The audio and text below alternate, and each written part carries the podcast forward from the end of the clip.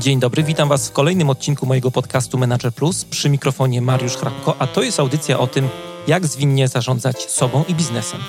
Jeżeli chcecie, żeby coś zmieniło się w Waszym życiu i czujecie potrzebę ciągłego szlifowania swoich umiejętności, zapraszam do słuchania moich audycji.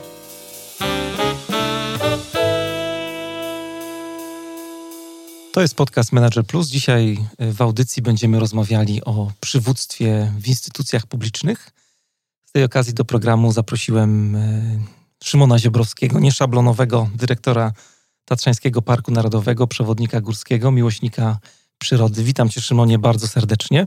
Witam Ciebie i Państwa bardzo serdecznie. E, to na początek powiedz nam może, co Ci e, dają góry? Co widzisz w górach, że zdecydowałeś się w ogóle tam mieszkać, być, pracować? O zamieszkaniu w górach nie zdecydowałem ja, tylko moi rodzice. Mhm. Moi rodzice byli spoza Zakopanego, ale tam się poznali, tam pracowali. E, no i ja zawsze opowiadam o tych górach w ten sposób, że one jakoś tak we mnie wrastały dość długo początki to są wycieczki z rodzicami do Dolinki Reglowe albo wyżej, ale bardzo rzadko. I później te góry tak sobie stały, a ja stałem obok mhm. i tak przyglądaliśmy sobie się sobie nawzajem. Mhm. I jakoś tak brakowało mi odwagi, żeby w nie wejść głębiej. Zawsze zima była trudna, no bo wiadomo, że to y, lawiny, niebezpieczeństwa. No i w pewnym momencie zacząłem już pracę w parku i cały czas te góry mimo wszystko były obce. Yy, ale tak gdzieś po dwóch latach zaczął, zacząłem coraz bardziej się z nimi zaprzyjaźniać. No i ta przyjaźń trwa do dziś. Yy, dzisiaj nie wyobrażam sobie gór bez zimy. Mhm. Praktycznie, zwłaszcza w ostatnich dwóch, trzech miesiącach, no to nie wiem, co drugi dzień albo wręcz codziennie jestem gdzieś na nartach skiturowych ale też y, zacząłem wyjeżdżać w inne góry, bo trochę czasu spędziłem w Alpach, byłem e, na Mont Blanc, wyszedłem na Matterhorn, więc totalny mam przeskok z takiej sytuacji, kiedy tym górom się przyglądałem, do tego miejsca, w którym jestem teraz, czyli w tych górach po prostu jestem bardzo często i nie wyobrażam sobie życia bez nich. A odpowiadając na pytanie, co one mi dają, to super przykładem jest dzień dzisiejszy. Mm, rano wstałem i tak byłem trochę, jak to się mówi, przymulony. Yy, no i zdecydowałem się dwie godziny spędzić na nartach skiturowych i w pewnym momencie tak stanąłem, zatrzymałem się i myślę sobie, no to jest nieprawdopodobne, że można z takiego stanu mm, smutku, przygnębienia przejść do po prostu totalnej euforii, zmieniając tylko miejsce pobytu, więc no to mi dają góry. To jest... Teraz jest fajny moment chyba w ogóle na wyjazdy w Tatry, nie? No bo nie ma ruchu takiego dużego jak w lecie. No teraz jest, yy, znaczy ja, po, ja mówię tak, że zawsze jest dobry mhm. moment, to jest tylko kwestia yy, czasu. No bo wiadomo, że w lecie przyjeżdża bardzo dużo turystów i to jest nieporównywalnie więcej mhm. do tego, ile przyjeżdża ich w zimie. Natomiast można Tatry odwiedzać samotnie również w lecie, również w szczycie sezonu turystycznego, wychodząc na przykład o 5 rano y, w góry. Y, albo, nie wiem, po południu. Oczywiście, żeby wyjść po południu, trzeba dobrze wiedzieć, gdzie iść mhm. i znać swoje możliwości, żeby zejść w odpowiednim czasie. Tak więc Tatry można zwiedzać naprawdę praktycznie samotnie, czy być w nich samotnie również w szczycie sezonu turystycznego. No ale teraz jest zima, ludzi jest bardzo, bardzo mało. Yy, wręcz można nikogo nie spotkać, będąc na szlaku, no ale trzeba pamiętać, że zima jest jednak trudnym okresem. To, są, to jest i zagrożenie lawinowe, i kwestia używania sprzętu, takiego jak raki i czekan. Te umiejętności trzeba posiadać, tym sprzętem się trzeba umieć posługiwać, więc jest trudniej, no ale tak, zdecydowanie mhm. przyjemniej, bo mniej ludzi. A jak się w ogóle znalazłeś w TPN-ie? Myślałeś sobie, jak byłeś małym brzdącem, że będziesz w tej instytucji kiedyś pracował? Czy... Nie, nie, to, to w ogóle jest... Znaczy ja w ogóle mam taką bardzo zawiłą ścieżkę edukacyjną. Ale studiowałeś, tak jak sprawdzałem, taki kierunek trochę pokrewny, nie? Na... Nie, bo ja, ja w ogóle najpierw miałem iść na medycynę. Mój tata strasznie chciał, żebym został lekarzem ale chwała Bogu, yy, jakoś się mi się nie udało tego dokonać. Dzisiaj naprawdę dziękuję za, te, za, za to szczęście. Yy, no ale to były takie czasy, kiedy do wojska trzeba było iść, więc y, jak się nie dostałem na tą medycynę, to poszedłem. Zresztą y, tu, tu w Krakowie było takie studium elektroradiologii. E, tam spędziłem dwa lata. Potem y, miałem krótki roman, romans z odlewnictwem, aż w końcu udało, skończyłem inżynierię środowiska i prawo. Yy, I ja kompletnie nie wiedziałem, co ja chcę w życiu robić, podobnie jak nie wiedziałem, co ja tak naprawdę chcę studiować. Te moje wybory, których dokonywałem, to były jakieś takie próby, yy, które były często wynikiem przypadku. Yy, I ponieważ moi trzej koledzy z liceum poszli na leśnictwo, a następnie z taką myślą, żeby pracować właśnie w Tatrach, no ja sobie pomyślałem, kurczę, no w sumie fajne miejsce jak na Zakopane. No i zacząłem pisać podania yy, po skończeniu pierwszego kierunku tej inżynierii środowiska. Yy, no ale niestety nie udawało mi się dostać, to tak ze trzy odmowy dostałem. Ale był taki moment i pamiętam to jak dziś. Jechałem wtedy samochodem yy, w stronę Suwałk i nagle w radiu usłyszałem, że zmienia się dyrektor Taszeńskiego Parku Narodowego. Więc wróciłem do Zakopanego, napisałem podanie, spotkaliśmy się i za dwa miesiące już pracowałem e, w Tatrzańskim Parku Narodowym. No i uważam, że to jest jedna z lepszych rzeczy, jaka mi się trafiła w życiu. Pracować tam to jest ogromne wyzwanie z jednej strony, bo jednak ogromny ruch turystyczny, ogromna odpowiedzialność. Tatry są trudne, ale też duża radość e, pracować z tymi ludźmi tam – i du duża radość z tego, że można opiekować się tym jakże fajnym mhm. E, obszarem, jakim są Tatry. A był rok 2014, e, 1 kwietnia. Prima Aprilis. Prima Aprilis i wtedy w Prima Aprilis to nie był żart, zostałeś dyrektorem mm, TPN-u. Jakby dzisiejszy Szymon miał się tak teleportować te 6 lat wstecz, co byś sobie wtedy powiedział, już z perspektywy dzisiejszej? Chyba powiedziałbym sobie więcej cierpliwości, e, bo ja przez te sześć lat wydaje mi się, że spróbuję zmieniać tą organizację. I te moje początki były trudne, bo ja jestem niecierpliwy. I chciałem, żeby to wszystko stało Szybciej. się szybko, już, mhm. od razu. No a to niestety tak się nie da. I te, te, te, ten brak cierpliwości jest gdzieś potem, jego konsekwencją są różne frustracje, których się doświadcza.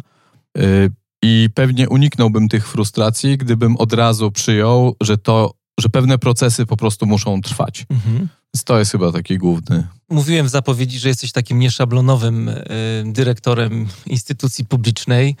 E, które z Twoich takich przekonań ludziom się wydają najbardziej zwariowane? No ja mam taką naturę, y, że jestem ciekawski mhm. i y, a może mniej to, ale bardziej to, że lubię y, mieszać w garku i szukać dziury w całym. Mhm. Ja nie lubię rzeczy zastanych, to znaczy zawsze wiem, że jeżeli coś jest jakieś, to prawdopodobnie może być inne.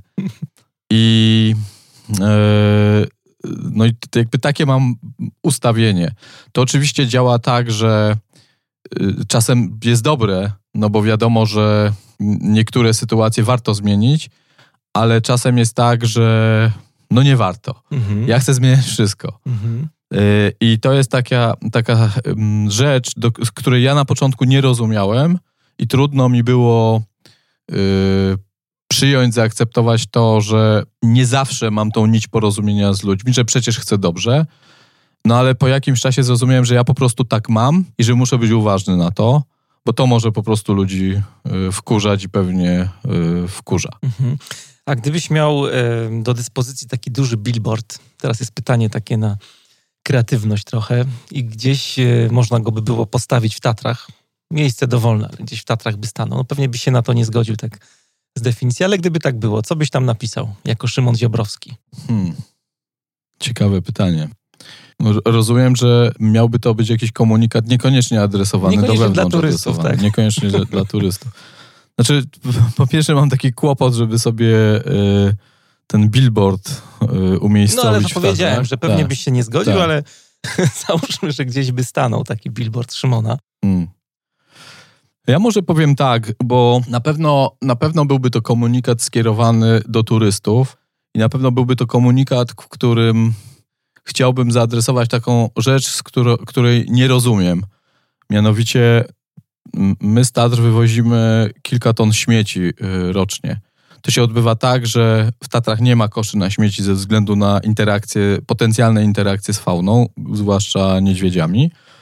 W związku z czym wynajmujemy firmy, żeby te firmy Tatry sprzątały. No i te firmy sprzątają kilka, wynoszą z Tatr kilka yy, ton śmieci rocznie. No ja tego nie rozumiem. No bo oczywiście rozumiem, że może wypaść komuś przez przypadek chusteczka, yy, gdzieś ktoś musi zostawić z różnych powodów papier toaletowy, no ale my spotykamy naprawdę na tych szlakach yy, puste puszki, butelki. Yy, no i to jest dla mnie coś, czego ja nie mhm. ogarniam swoim umysłem. Być może dlatego, że ja i zastanawiam się, z czego to wynika. I wracam wtedy zawsze myślami do dzieciństwa. Moi rodzice no, wyjątkową wagę przywiązywali do tego, żeby nie śmiecić. I być może dlatego ja się jakoś z tym nie mogę pogodzić. Więc y, chyba napisałbym to, co zresztą komunikujemy do ludzi, czyli śmieci to temat podniosły. Co oznacza, że jest to temat ważny, ale też podnieść tego śmiecia, jeśli go widzisz i wynieść go ze statu. Muszę tutaj na podwórku też napisać, tak? To jest dobre hasło, bo mamy takiego sąsiada, który też pewnych rzeczy nie rozumie, jeśli chodzi o śmieci, zwłaszcza o pety i rzucanie papierosów gdzieś tam z okna prosto. E, no dobra, to idźmy dalej w tej naszej rozmowie. E, chciałbym teraz przejść do takiego tematu przewodniego, jakby nie było naszej rozmowy, przywództwa. Kim jest mhm. dla ciebie lider? Jak byś zdefiniował lidera? Dla mnie mm, lider to jest taka osoba, która mobilizuje ludzi do działania. Mhm. Znaczy ja totalnie nie patrzę na przywództwo jako na coś, też oczywiście myślę o, o sobie, jako, jak na coś, gdzie tenże lider y, mówi podążajcie za mną, ja tu jestem, ja wiem jak robić, jak działać i y, w związku z czym bądźcie moimi wyznawcami.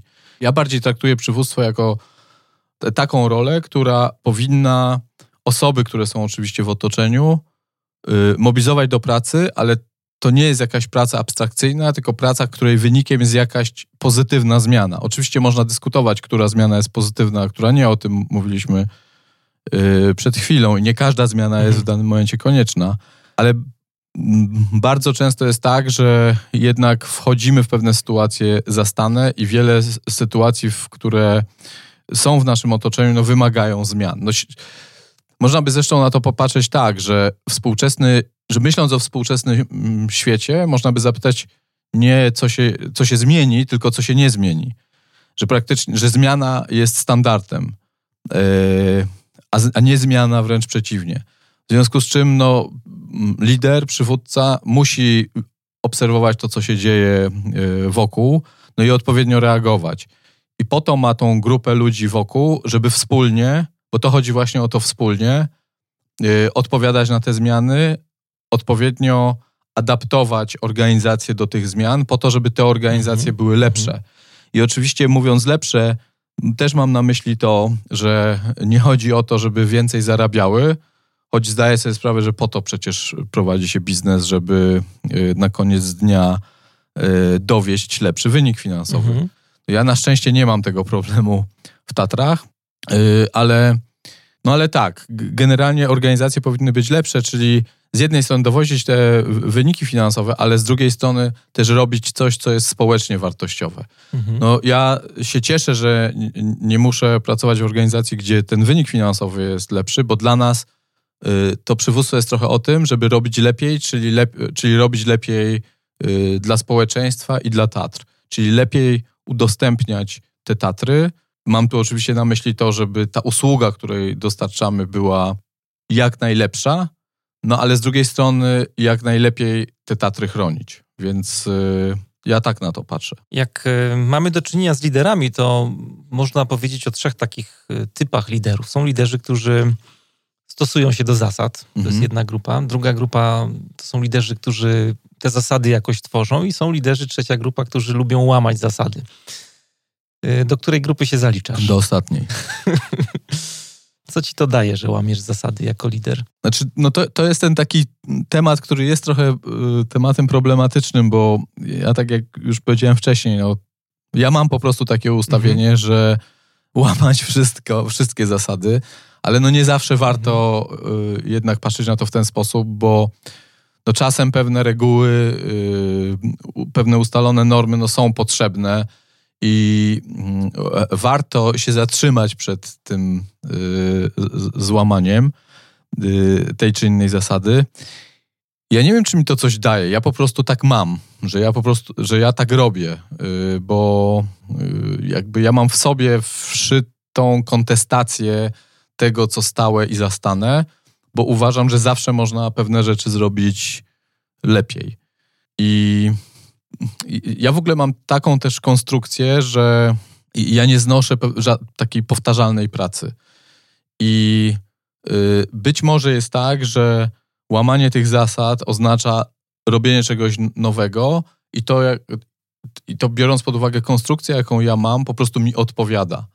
Yy, I być może to zaspokaja mhm. jakieś moje wewnętrzne potrzeby, które mam. No tak mam i tak robię. Ale ja też się bardzo utożsamiam z tą trzecią grupą, no bo też yy, tak jak pracuję z liderami na co dzień, akurat nie, nie są to instytucje publiczne, ale bardziej właśnie takie korporacje czy organizacje prywatne, to jednak tacy liderzy, którzy potrafią myśleć niekonwencjonalnie. To, co mówiłem, że jesteś e, takim liderem nieszablonowym, pytałeś, co to znaczy, chociażby to, że, nie wiem, rozmawialiśmy o design thinking, mhm. że rozmawialiśmy o Scrumie, o Agile w kontekście e, jakby nie było instytucji publicznej, to jest to pewnego rodzaju nieszablonowość w myśleniu, takie myślenie niekonwencjonalne, bo jest, jest tak i mówię, abstrahuję od instytucji niepublicznych, że y, wielu liderów y, boi się tej niekonwencjonalności albo chcą budować jakąś nową jakość w firmie, w organizacji, ale jakby łapkami cały czas chcą stać przy tym, co jest, jakby utrzymują cały czas status quo. Ja to nazywam takim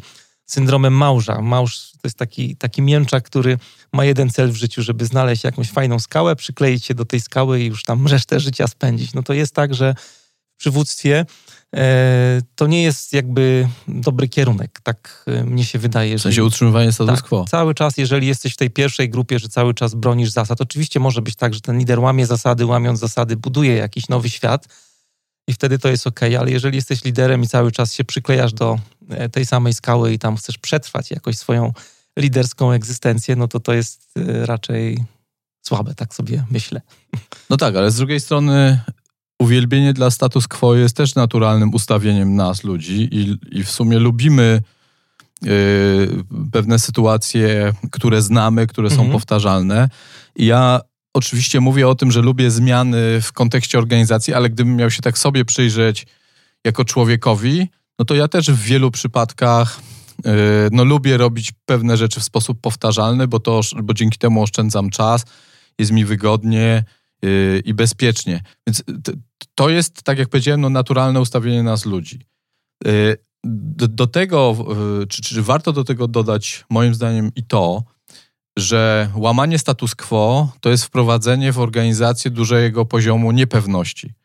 A niepewność wywołuje niepokój, no bo jeżeli nie wiemy, co się wydarzy w, w przyszłości, y, no to to naturalnie wzbudza pewne niepokoje w ludziach. I te niepokoje mogą dotyczyć różnych sfer. No, mogę się bać o to, Mówię oczywiście w kontekście pracownika, że y, zostanę wywalony z pracy, że ktoś mi każe e, pracować w zespole, co oznacza, że będę przestanę być wielkim menadżerem, a stanę się członkiem zespołu, że mogę e, stracić e, władzę, czyli pieniądze, bo nagle pie zmieni się sposób dystrybucji środków finansowych w, w obrębie organizacji. No i teraz zmierzam do tego, że te wszystkie niepokoje mogą powodować, że na przywódcę, który te zmiany wprowadza, no będą wywoła- wywierane różnego typu naciski. I teraz one będą pewnie uzależnione od tego, jaka jest kultura organizacji yy, i yy, jacy ludzie w tej organizacji są i jakie, jak istotne zmiany są wprowadzane. No i oczywiście system będzie rezonował w sposób pewnie często łagodny, czyli jakieś niezadowolenie i pomruki na korytarzach, no ale można sobie wyobrazić i to, że E, ludzie zaczną pisać donosy, co jest akurat dość częste, zwłaszcza w instytucjach publicznych, do organów nadzorujących albo do gazet, No i to się różnie też może, mogą takie sytuacje kończyć, więc ja tak mówię, lubię zmiany, ale też rozumiem tych, którzy no, utrzymują to status quo, no bo zmiany, wprowadzenie zmian jest bardzo ryzykowne. Ale myślę, że też cenne jest to, co powiedziałeś na początku, i to też e, obserwuję u liderów, e, którzy są na pewnym jakby poziomie samoświadomości, co jest bardzo fajne, że mówią szczerze o takich swoich e, słabych punktach. To, że zmiana jest dobra, to jest jasne, ale z drugiej strony można przegiąć. Nie? Lider, który przegina ze swoimi takimi mocnymi punktami, bo to, co ty masz, to, co tutaj opowiadasz, że masz to takie parcie na zmianę i jakby eksperymentowanie, tak zakładam, improwizowanie trochę w niektórych takich trudniejszych sytuacjach yy, fajnie ci idzie i nie masz z tym problemu, a inni lubią to status quo, no to można z tym przegiąć, nie? Bo będziesz zmieniał, zmieniał wszystko naokoło. Ale, ale ja, ja na pewno też z tym przeginam, bo ja, ja mam taką refleksję, że yy, ja często rzucam te piłeczki do moich współpracowników, a zróbmy to tak, a to tak, a to siak i rzucam tak do nich, nie? I oni je tak próbują łapać. Ale czasem te moje piłeczki spadają na ziemię, no i w sumie nic potem się z nimi nie dzieje, więc ryzykowne jest to o tyle, że jeżeli współpracownicy widzą, że ja te piłeczki rzucam, one spadają na, na ziemię i nic się nie dzieje, no to jakieś skutki to w ich głowach na pewno yy, rodzi, nie? że mogą pomyśleć, no okej, okay, no tutaj mamy takiego y, szefa, który lubi te zmiany, no ale jak my mu tu nie pomożemy, a on to, to, to zapomni. Y, bo to jest też trochę taki, taki mój, niestety, yy, moje ustawienie, że ja te zmiany lubię, ale ja yy, jakby, czy lubię je inicjować i na, w, w, tym pierwszym etapie za tą zmianą po, podążać, natomiast no, w kolejnych etapach ja potrzebuję wsparcia kogoś, kto jest mniej wizjonerem, a bardziej zawodnikiem, i dowiezie y, wynik do mety. No ja z dowożeniem mam mega problem, więc no to ja mówię o tym dlatego, że też trzeba być na to czujnym. Ja się coraz bardziej staram i, i robię co mogę, żeby z tym swoim, żeby w tym szaleństwie, yy, znaczy t, jeżeli się przegina też yy, w tym swoim szaleństwie, no to to też może yy, generować niestety złe skutki. Mówię oczywiście w, takie, w kontekście takiego zespołu bezpośrednio zarządzającego organizacją. E, użyłeś tutaj dwóch takich e, pojęć, które wiążą się z modelem, o którym w podcaście dużo opowiadamy, z modelem Freeze. E, mógłbyś się trochę odsłonić nam tutaj słuchaczom i powiedzieć, jaki masz styl myślenia? Ja jestem wizjoner gracz. Już było słychać trochę, jak tutaj opowiadałeś, że jesteś wizjonerem. Jak ci z tym wizjonerem jest? Ech. Albo inaczej, jak jest e, pracownikom TPN-u z tym no Właśnie, mi jest dobrze. Ja przez wiele lat y, zastanawiałem się nad tym, że mi jest z tym dobrze i te różne nowości, które się pojawiają w mojej orbicie, no są tak interesujące i tak próbuję zachęcić y, do nich współpracowników. Y, i, I to, że one, i, i, te nowości różnego typu są na tyle interesujące, że no, współpracownicy no, muszą je łykać.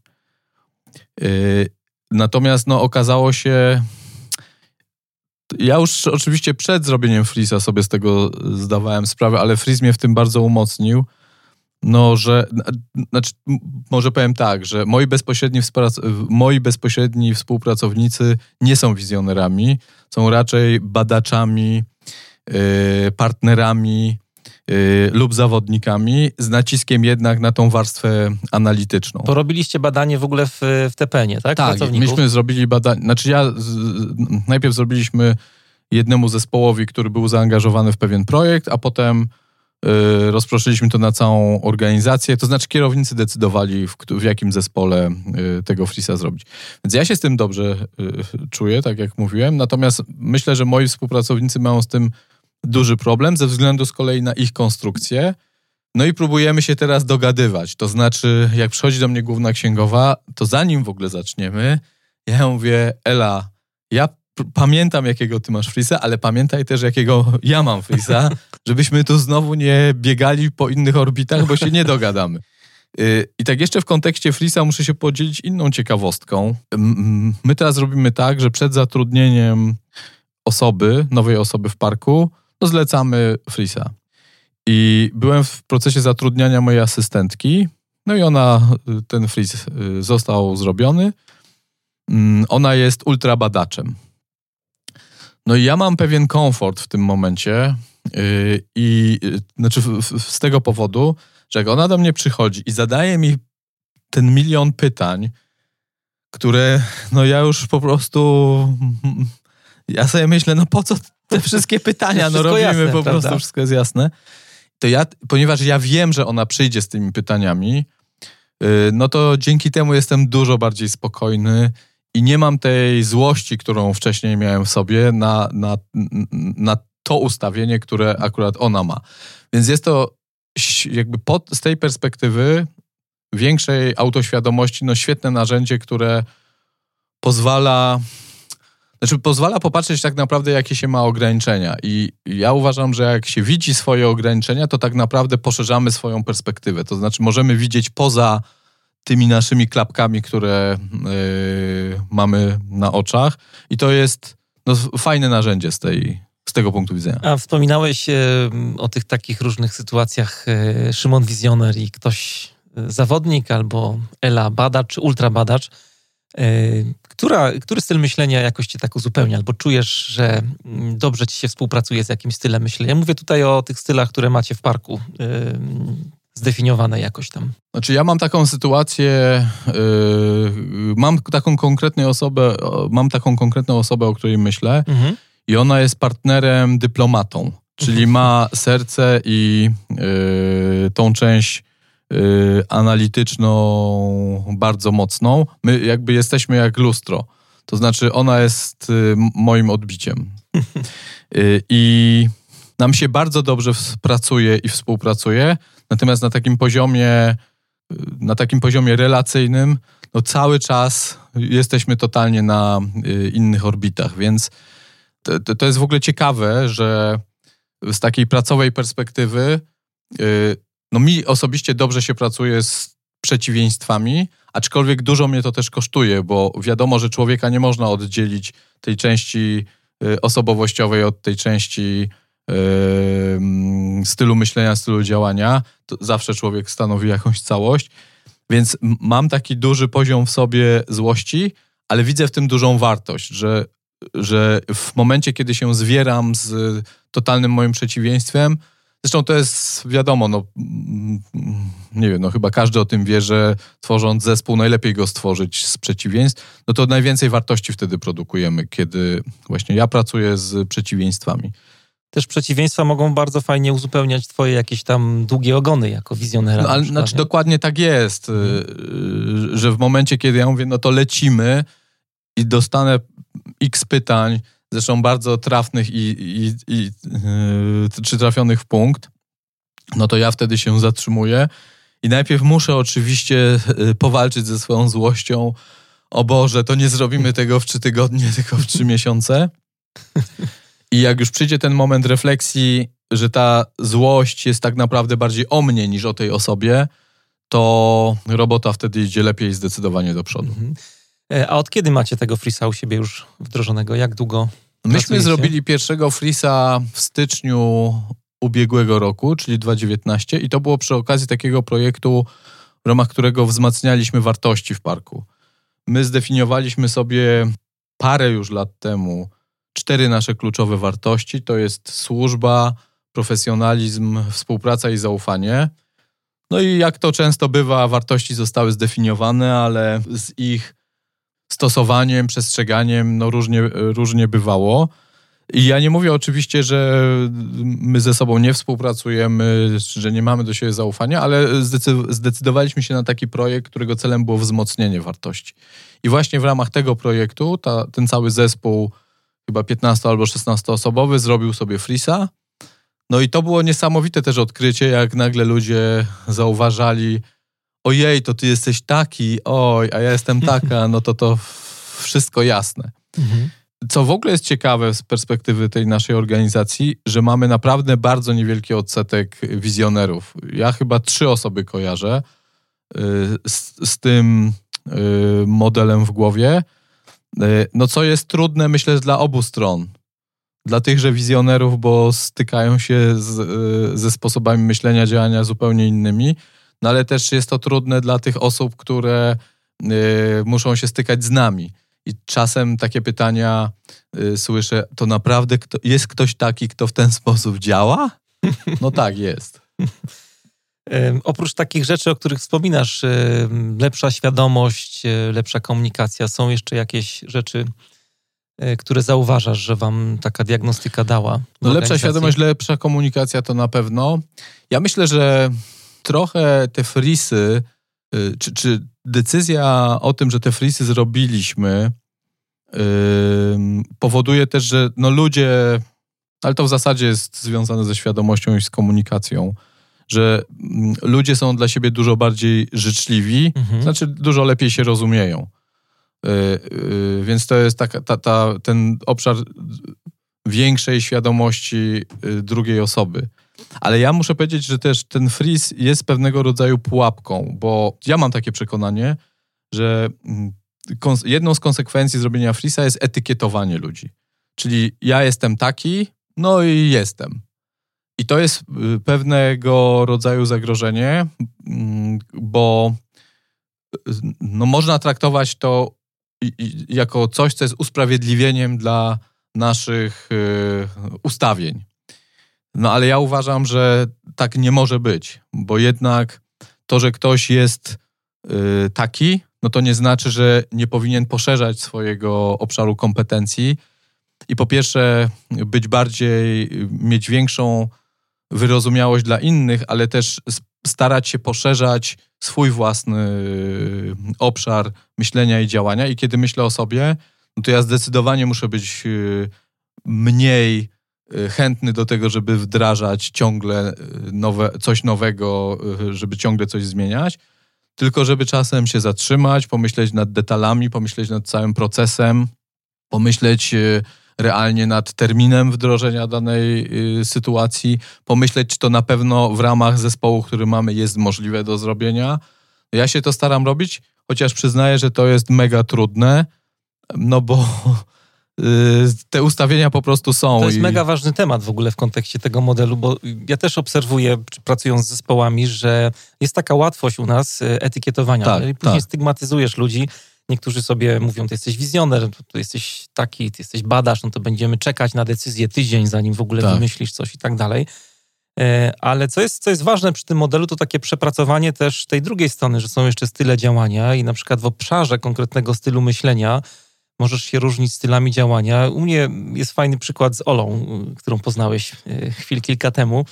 E, ja jestem partner e, idealista, Ola też jest partnerem, nie? Ale jeśli chodzi o w ogóle takie aspekty relacyjne, moglibyśmy powiedzieć, że no partnerzy, no to wy będziecie nawijać, wy będziecie w ogóle otwarci na świat i od razu w ogóle gadka, szmatka, nie będzie żadnego problemu, żeby się z kimkolwiek dogadać, a my jesteśmy tak różni pod względem jakby wchodzenia w relacje.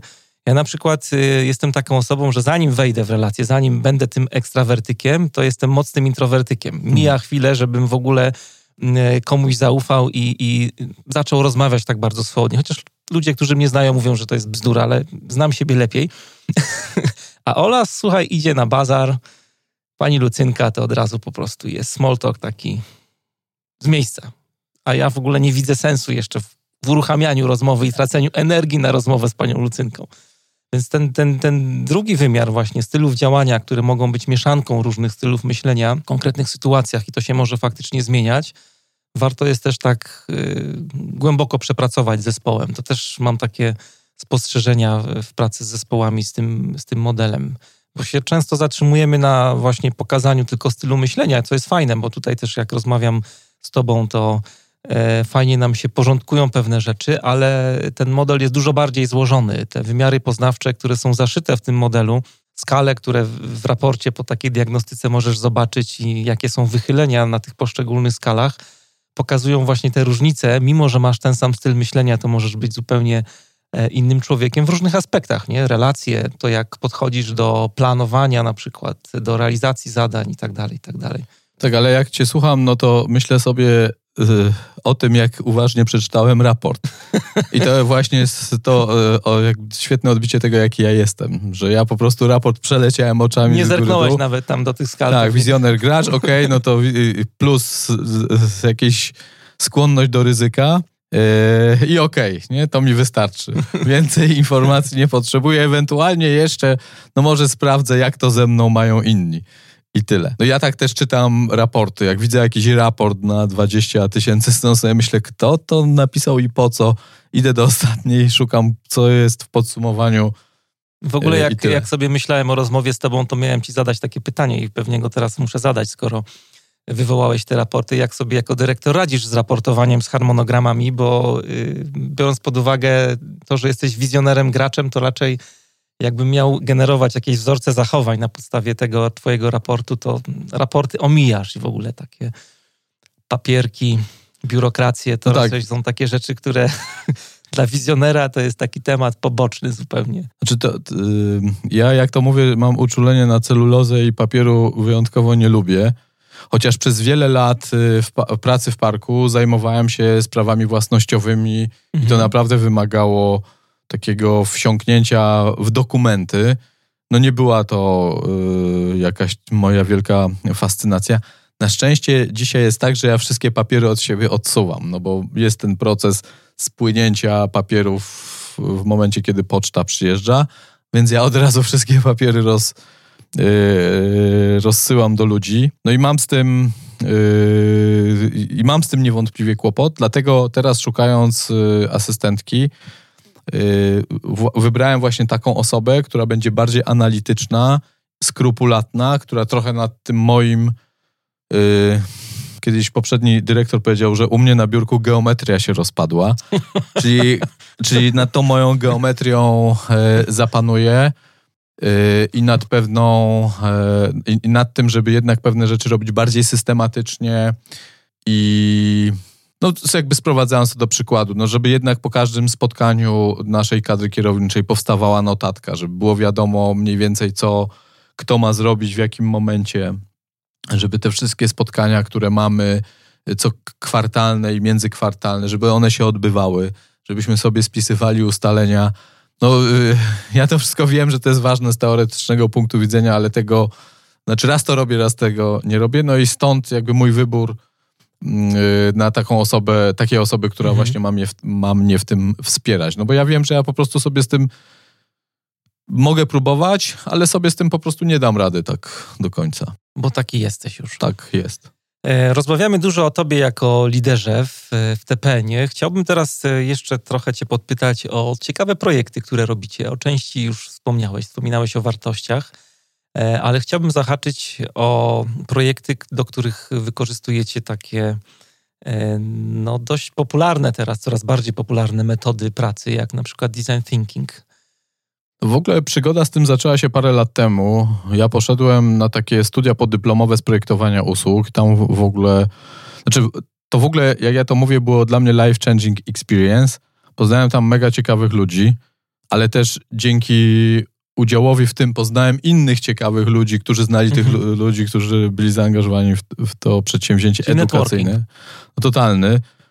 I totalna zmiana w moim życiu. Oczy mi się trochę otworzyły na różne nowe metody pracy. No i mnie to, mnie zachwyciło to podejście usługowe, ale nastawione na odbiorcę, czyli zrozumieć, o co tak naprawdę chodzi w danej sytuacji i adekwatnie do potrzeb odbiorcy, oczywiście uwzględniając też pewną rolę i cele organizacji, zaaplikować jakieś rozwiązanie, wcześniej go prototypując i testując. Yy, więc byłem zachwycony tego zachwytu no, nie podzielali moi współpracownicy i dalej no nie Szymon wszyscy... się czegoś tam znowu dowiedział, do, doszkolił się. I... Dokładnie. No ale udało nam się parę projektów w ramach tego zrobić. Zaczęliśmy od drogi do Morskiego Oka. E, ja zaprosiłem zespół projektowy, który po prostu tą drogę przeanalizował. No i mm, to było z pięć lat temu. Y, jeden, jedno rozwiązanie udało nam się wdrożyć, to jest taki system informacji na toaletach, te tabliczki po prostu informują ludzi o tym, kiedy kolejne toalety, kiedy, kiedy można się spodziewać kolejnych y, toalet, czyli niekoniecznie trzeba iść za drzewko czy w krzaki, tylko y, mhm. za te 40 minut kolejne toalety będą. Próbowaliśmy też zrobić drugi projekt, wykorzystując drogę do Morskiego Oka jako takie medium y, do komunikacji z turystami. No ale niestety końskie kopyta, no bo po drodze do Morskiego Oka jeżdżą konie, yy, no, powodują, że te napisy wszystkie no, nie wytrzymują, tak, nie wytrzymują dłużej niż dwa dni. Więc niestety na tej linii yy, totalne fiasko. No ale w, w tak zwanym międzyczasie, czyli w ciągu tych pięciu lat, yy, stosując to podejście, przeprojektowaliśmy punkty wejścia do parku. Pierwszy stanął yy, ponad rok temu w Dolinie Strążyskiej. To jest właśnie punkt, który jest wynikiem y, wielu badań i analiz, które zrobiliśmy. Mamy taki projekt Gotowi w Góry, to jest, y, polega to na tym, że y, no, postanowiliśmy, że osoby, które przyjeżdżają na Podhale powinny dostać garść informacji o parku, zanim do tego parku wejdą. Więc y, w ramach współpracy z kwaterodawcami dostarczamy im tablice y, i na tych tablicach kwaterodawcy wieszają informacje, które warto przeczytać. I pewne są, pewna część informacji jest stała, pewna część jest yy, zmienna. Ci kwaterodawcy tą zmienną część otrzymują od nas codziennie czy co dwa dni. No robimy też, znaczy ja w ogóle mam takie podejście do różnych przedsięwzięć, które robimy w parku, żeby brać pod uwagę, bo nie zawsze cały proces można przeprowadzić zgodnie z całą pewną ideą i metodą. Nie ma to zresztą sensu, ale żeby zawsze brać pod uwagę głos yy, użytkownika. Albo może głos wszystkich interesariuszy mhm. zaangażowanych w, w, da, w, dane przedsięwzięcie. I teraz mamy na przykład taki projekt Tatry w Twoich rękach. Celem tego projektu jest poszerzenie naszego asortymentu o różne o pamiątki, ale też chcemy wygenerować zupełnie nową pamiątkę, która byłaby taką ikoną pamiątki z Podhala, no bo zdajemy sobie sprawę z tego, że na Podhalu no mnóstwo, yy, jeżeli chodzi o pamiątki, to są produkty yy, z Chin, yy, niezbyt przemyślane. No a my wymyśliliśmy, że chcielibyśmy, żeby właśnie twórcy, artyści wymyślili coś nowego, coś, Super. co byłoby wykonane już dzisiaj. No i właśnie mieliśmy kilka takich spotkań Y, z tymi twórcami.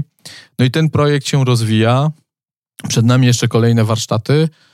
No i tak jak mówię, no może to nie jest w jakimś elementem jakiegoś super przemyślanego procesu.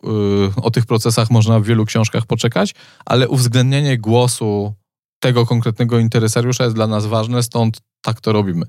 Zresztą jest też tak, że Tatry są obiektem zainteresowań wielu różnych podmiotów.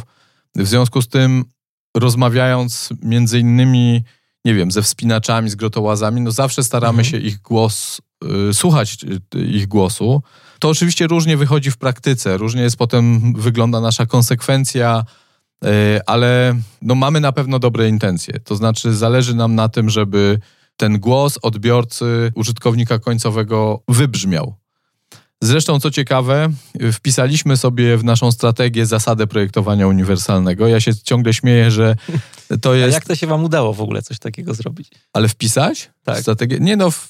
udało się nam to zrobić, no bo strategię łatwo jest napisać, ale ja zawsze, jak o tym opowiadam, no to przytaczam to, co usłyszałem kiedyś od profesora Krzysztofa Obuja, mhm. że zmiana firmy jest jak przeniesienie cmentarza. Możliwe, ale trudne.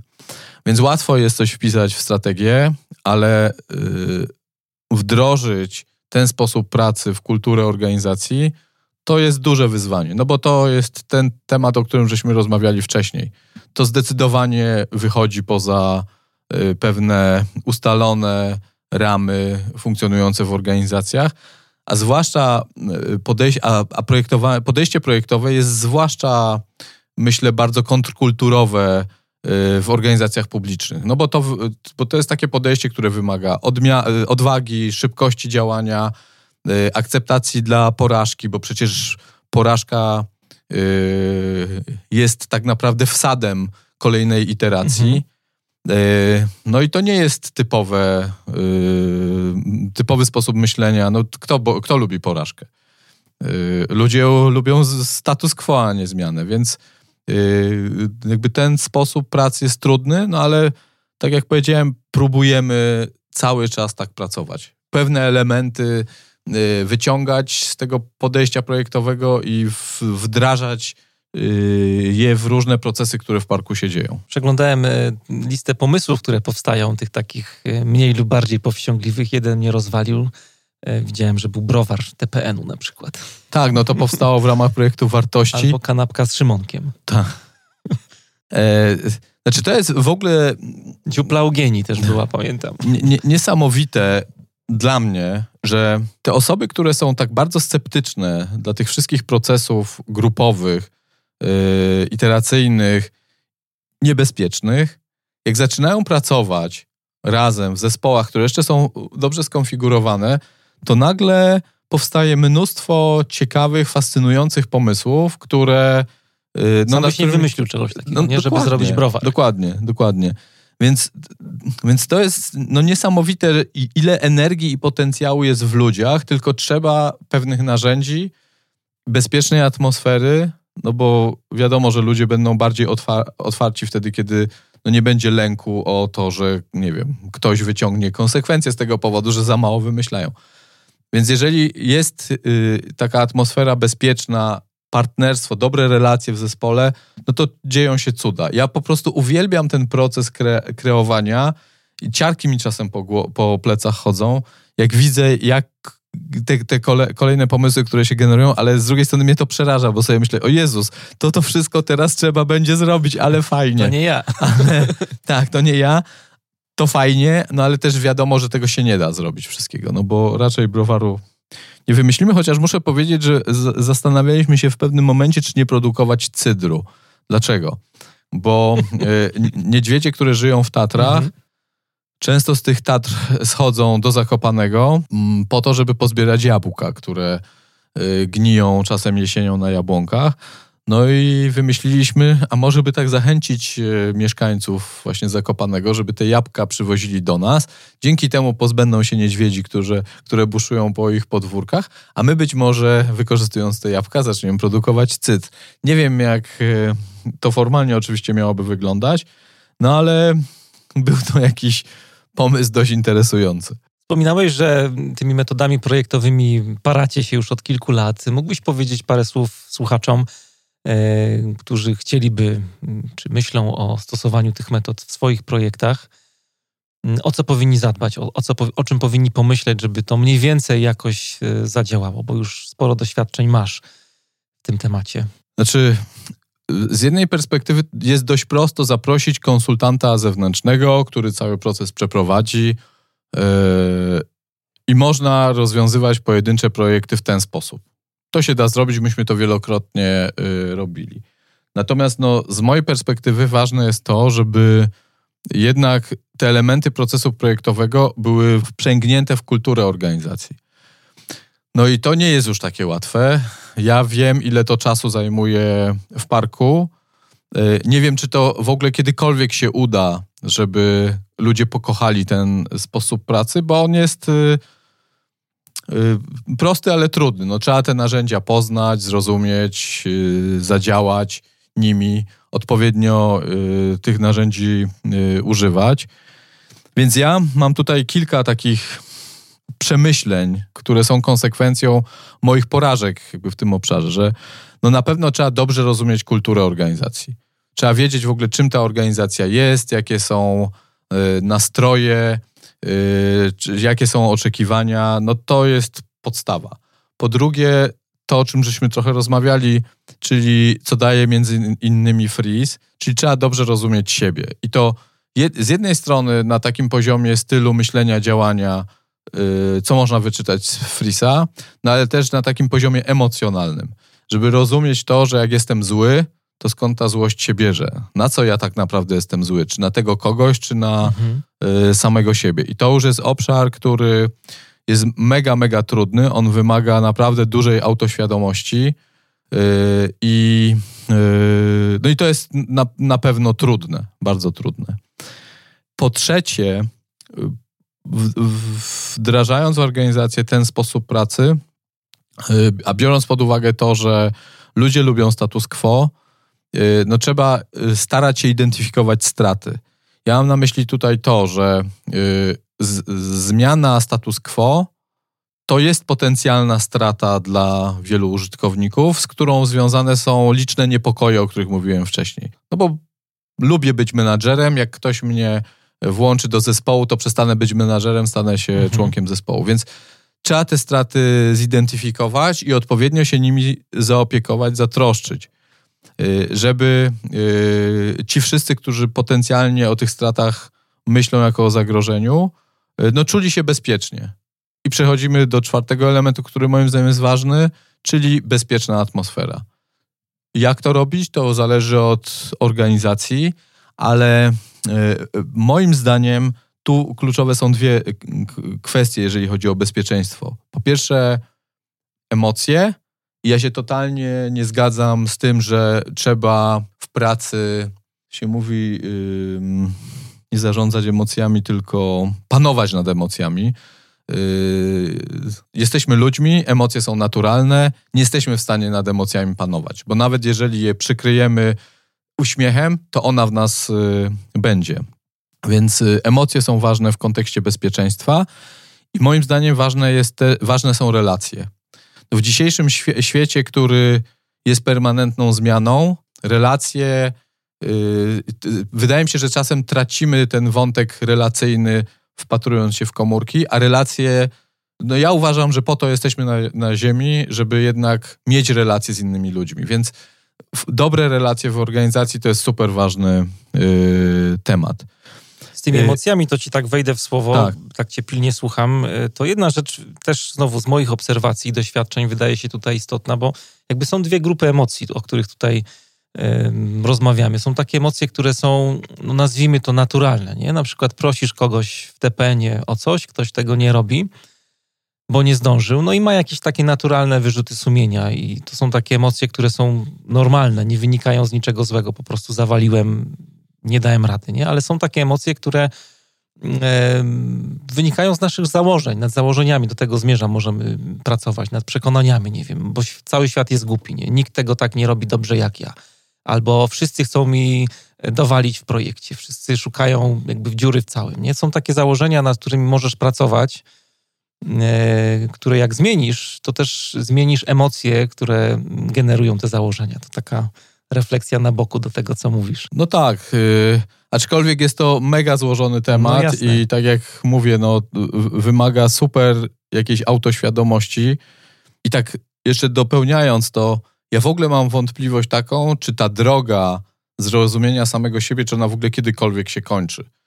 Według mnie to jest ciągła i permanentna praca, bo ja ciągle coś nowego odkrywam Y, jakby w osobie. Ale wracając jeszcze do tamtego tematu, jeszcze o dwóch rzeczach chciałem mhm, powiedzieć. Jasne. Że dla mnie ważny też jest wspólny cel, czyli tak jak było na przykład w projekcie wartości naszym, zdecydowanie wspólny cel, czyli poprawa organizacji w kontekście, o którym mm, mówiłem, czyli żeby ludzie lepiej współpracowali, mieli większe zaufanie, do siebie, byli bardziej profesjonalni, no to był ten wspólny cel, który, z którym wszyscy się identyfikowali, wiedzieli po co to e, robią i to ich mobilizowało e, bardzo do pracy. I ostatnia rzecz, która dla mnie też jest dużą lekcją, wdrażając e, różnego typu procesy związane też z podejściem projektowym, ja bym unikał wielkich projektów. Raczej drobne interwencje projektowe, małe projekty mhm. w takim krótkim horyzoncie czasowym, realizowalne. Y, zrobiliśmy, udało się, popatrzcie. Jednak jest sukces. Y, bo jak y, robimy z tego całego procesu jakąś mega wielką kobyłę, no to trudno zobaczyć pozytywne efekty. Więc moim zdaniem na początku raczej drobne działania, więc ja tu wtedy zawsze muszę wziąć oddech, niż gigaprojekty, które no są też obciążone wieloma różnymi ryzykami, bo są bardziej złożone. I my w naszym projekcie wzmacniającym wartości właśnie no, jakby na końcu wygenerowaliśmy y, sześć małych projektów. Jednym z nich to były wspólne spotkania kadry kierowniczej tej, która pracuje w biurze, z leśniczymi, którzy zarządzają poszczególnymi jednostkami administracyjnymi w terenie. No i ktoś by powiedział, że to każdy głupi wymyśli.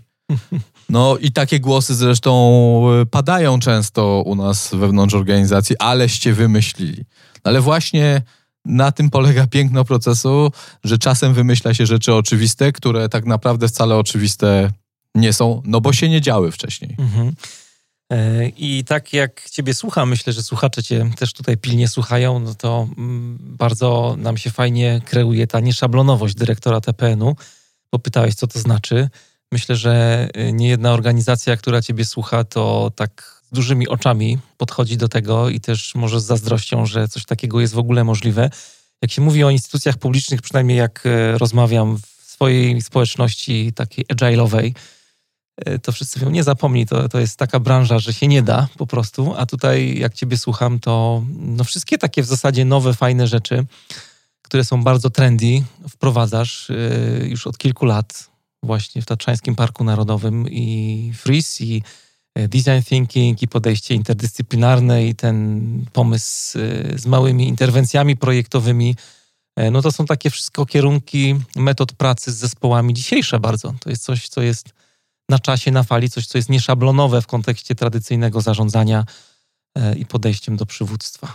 Jak ja czasem słucham, bo to nie jest odosobniony głos, to muszę powiedzieć, że nie mogę wyjść z podziwu, bo mi się wydaje, to te, te, te działania, które robimy, tak oczywiste z perspektywy yy, przedsięwzięć komercyjnych, firm, które przecież mają zarabiać pieniądze, w tym sensie, że yy, no, no, cała idea podejścia projektowego jest moim, znaczy, że ona jest taka bardzo że to jest naprawdę fajne narzędzie. Więc jak słucham właśnie tego, że u nas się czasem dzieją rzeczy, które się nie dzieją w przedsiębiorstwach komercyjnych, to ja muszę powiedzieć, że nie mogę wyjść z podziwu, bo jakby ta sfera publiczna, ona się rządzi swoimi prawami bardzo różnymi, nie wnikajmy.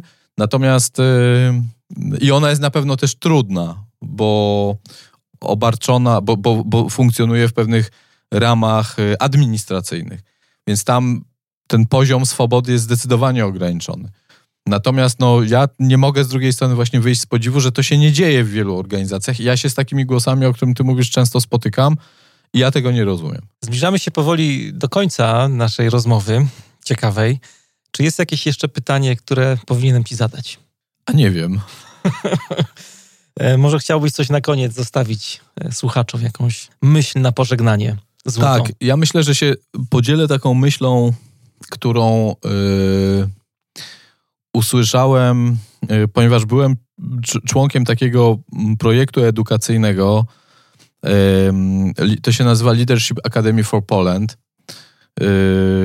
profesora Wójcika i tam opowiadano nam o takim bardzo ciekawym podejściu, które no, wiele też mi dało.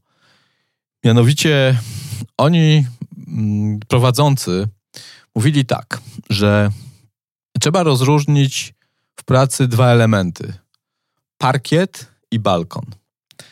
I mówią tak: jak jesteście czasem na parkiecie, w tańcu, to widzicie najczęściej swoją partnerkę lub partnera i nie zwracacie uwagi na to, co się dzieje wokół. Ale kiedy wyjdziecie na balkon i popatrzycie na to, co się dzieje na tym parkiecie, mhm. to dostrzeżecie wiele różnych sytuacji, które trzeba brać pod uwagę, projektując zmianę czy zarządzając organizacją. Bo część będzie tańczyć, część będzie się może bić, część będzie mhm. się opierać o, o ścianę, smutna, że nikt nie prosi jej czy jego do tańca. Wiele się w tym systemie dzieje. Więc to jest dla mnie taki świetna metafora tego, co się dzieje w naszych organizacjach. My często w boju zapominamy o szerszym kontekście, w jakim pracujemy, no bo jesteśmy w walce yy, czasem po to, żeby wygrać tą walkę. Więc warto patrzeć i w krótkim dystansie, czyli być na tej podłodze, yy, i, i warto też czasem wychodzić na balkon, czyli przemieszczać się między walką a obserwacją. I jak ja to czasem mówię w kontekście właśnie naszej organizacji, że ważne jest to, żeby widzieć pojedyncze drzewa, ale trzeba też widzieć cały las. To jest podcast Menager Plus. Dzisiaj moim i waszym gościem był Szymon Ziobrowski, dyrektor Tatrzańskiego Parku Narodowego. Szymonie, ogromne dzięki za rozmowę. Ja również bardzo dziękuję.